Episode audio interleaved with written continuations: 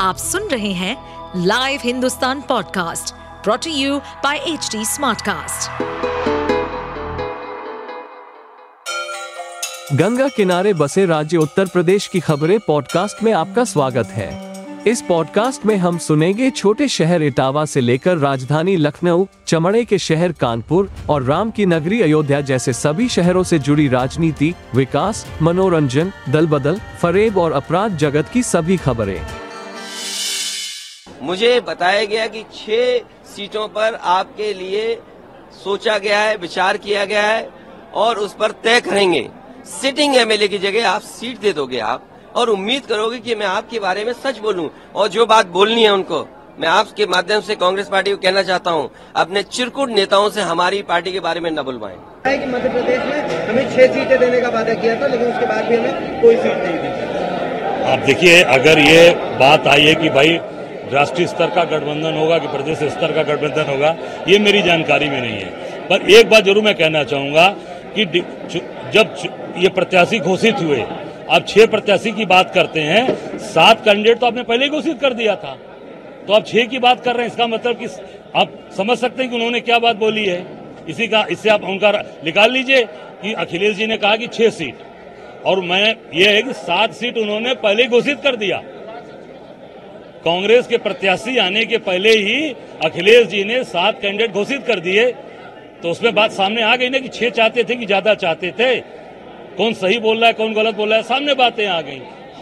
हम इतना ही कहना चाहेंगे आदरणीय अखिलेश जी से और समाजवादी पार्टी के नेताओं से कि आप बड़ा मन करिए, और जैसे हमने घोसी में बड़ा मन करके आपका समर्थन किया, आपको चुनाव जिताया, उसी प्रकार आप बड़ा मन करके मध्य प्रदेश में भी कांग्रेस पार्टी का समर्थन करिए और भारतीय जनता पार्टी को शिकस्त दीजिए, चुनाव हराइए। एक बड़ी बयान कहिए कि कांग्रेस पार्टी को अपने अलग इस तरह के नेताओं को नहीं बुलवाना चाहिए। उन्होंने चिंतुल शब्द का इस्तेमाल करा कि इस तरह के नेताओं से नहीं बयानबाजी करवानी चाहिए, खुद कोई भी बात है तो हम तो खुल करते हैं। मैं साधारण सा आदमी हूँ, मेरे लिए कोई शब्द भी वो इस्तेमाल कर सकते हैं, कोई बात भी।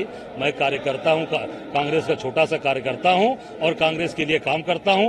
अब उनके भाई मेरे लिए जो भी उनके मन में शब्द हो या जो बातें वो करें, मैं उसको स्वीकार करता हूँ। पर इतना ही हाथ जोड़कर कहूँगा कि अगर भारतीय जनता पार्टी को हराना है तो आपको मध्य प्रदेश में कांग्रेस का समर्थन करिए। मुझे जो भी गाली देनी है आप मुझे गाली दे दीजिए, पर भाजपा को हराने के लिए कांग्रेस का समर्थन करिए। आप भाजपा को चुनाव हराइए, और मुझे जो भी आप कहना चाहते हैं वो कह सकते हैं, मुझे उससे कोई फर्क नहीं पड़ता। एक आखिरी सवाल है, पूछा गया कि क्या कुछ आपको लगता है आने वाले समय गठबंधन क्या रहेगा? वो काफी नाराज दिखाई दिए, कोई बात उन्होंने स्पष्ट नहीं कही। अब वो मैं तो यही कहूँगा कि उनको बहुत प्यार पूर्वक, आराम से, बहुत ही धैर्य के साथ, जैसे हम लोगों ने घोसी में सहयोग किया उसी प्रकार उनको मध्य प्रदेश में सहयोग करना चाहिए, और कांग्रेस को वहां मदद करिए। और आप कहते हैं कि भारतीय जनता पार्टी को हराना है, तो भारतीय जनता पार्टी को हराना है तो मध्य प्रदेश में कांग्रेस का समर्थन करिए, साथ दीजिए। राम गोपाल वर्मा ने भी ये बात कही कि पहले भी जमाना था कि सब मैं साधारण सा कांग्रेस का कार्यकर्ता हूँ, उनकी ताकत है, वो जमानत जब्त करा दें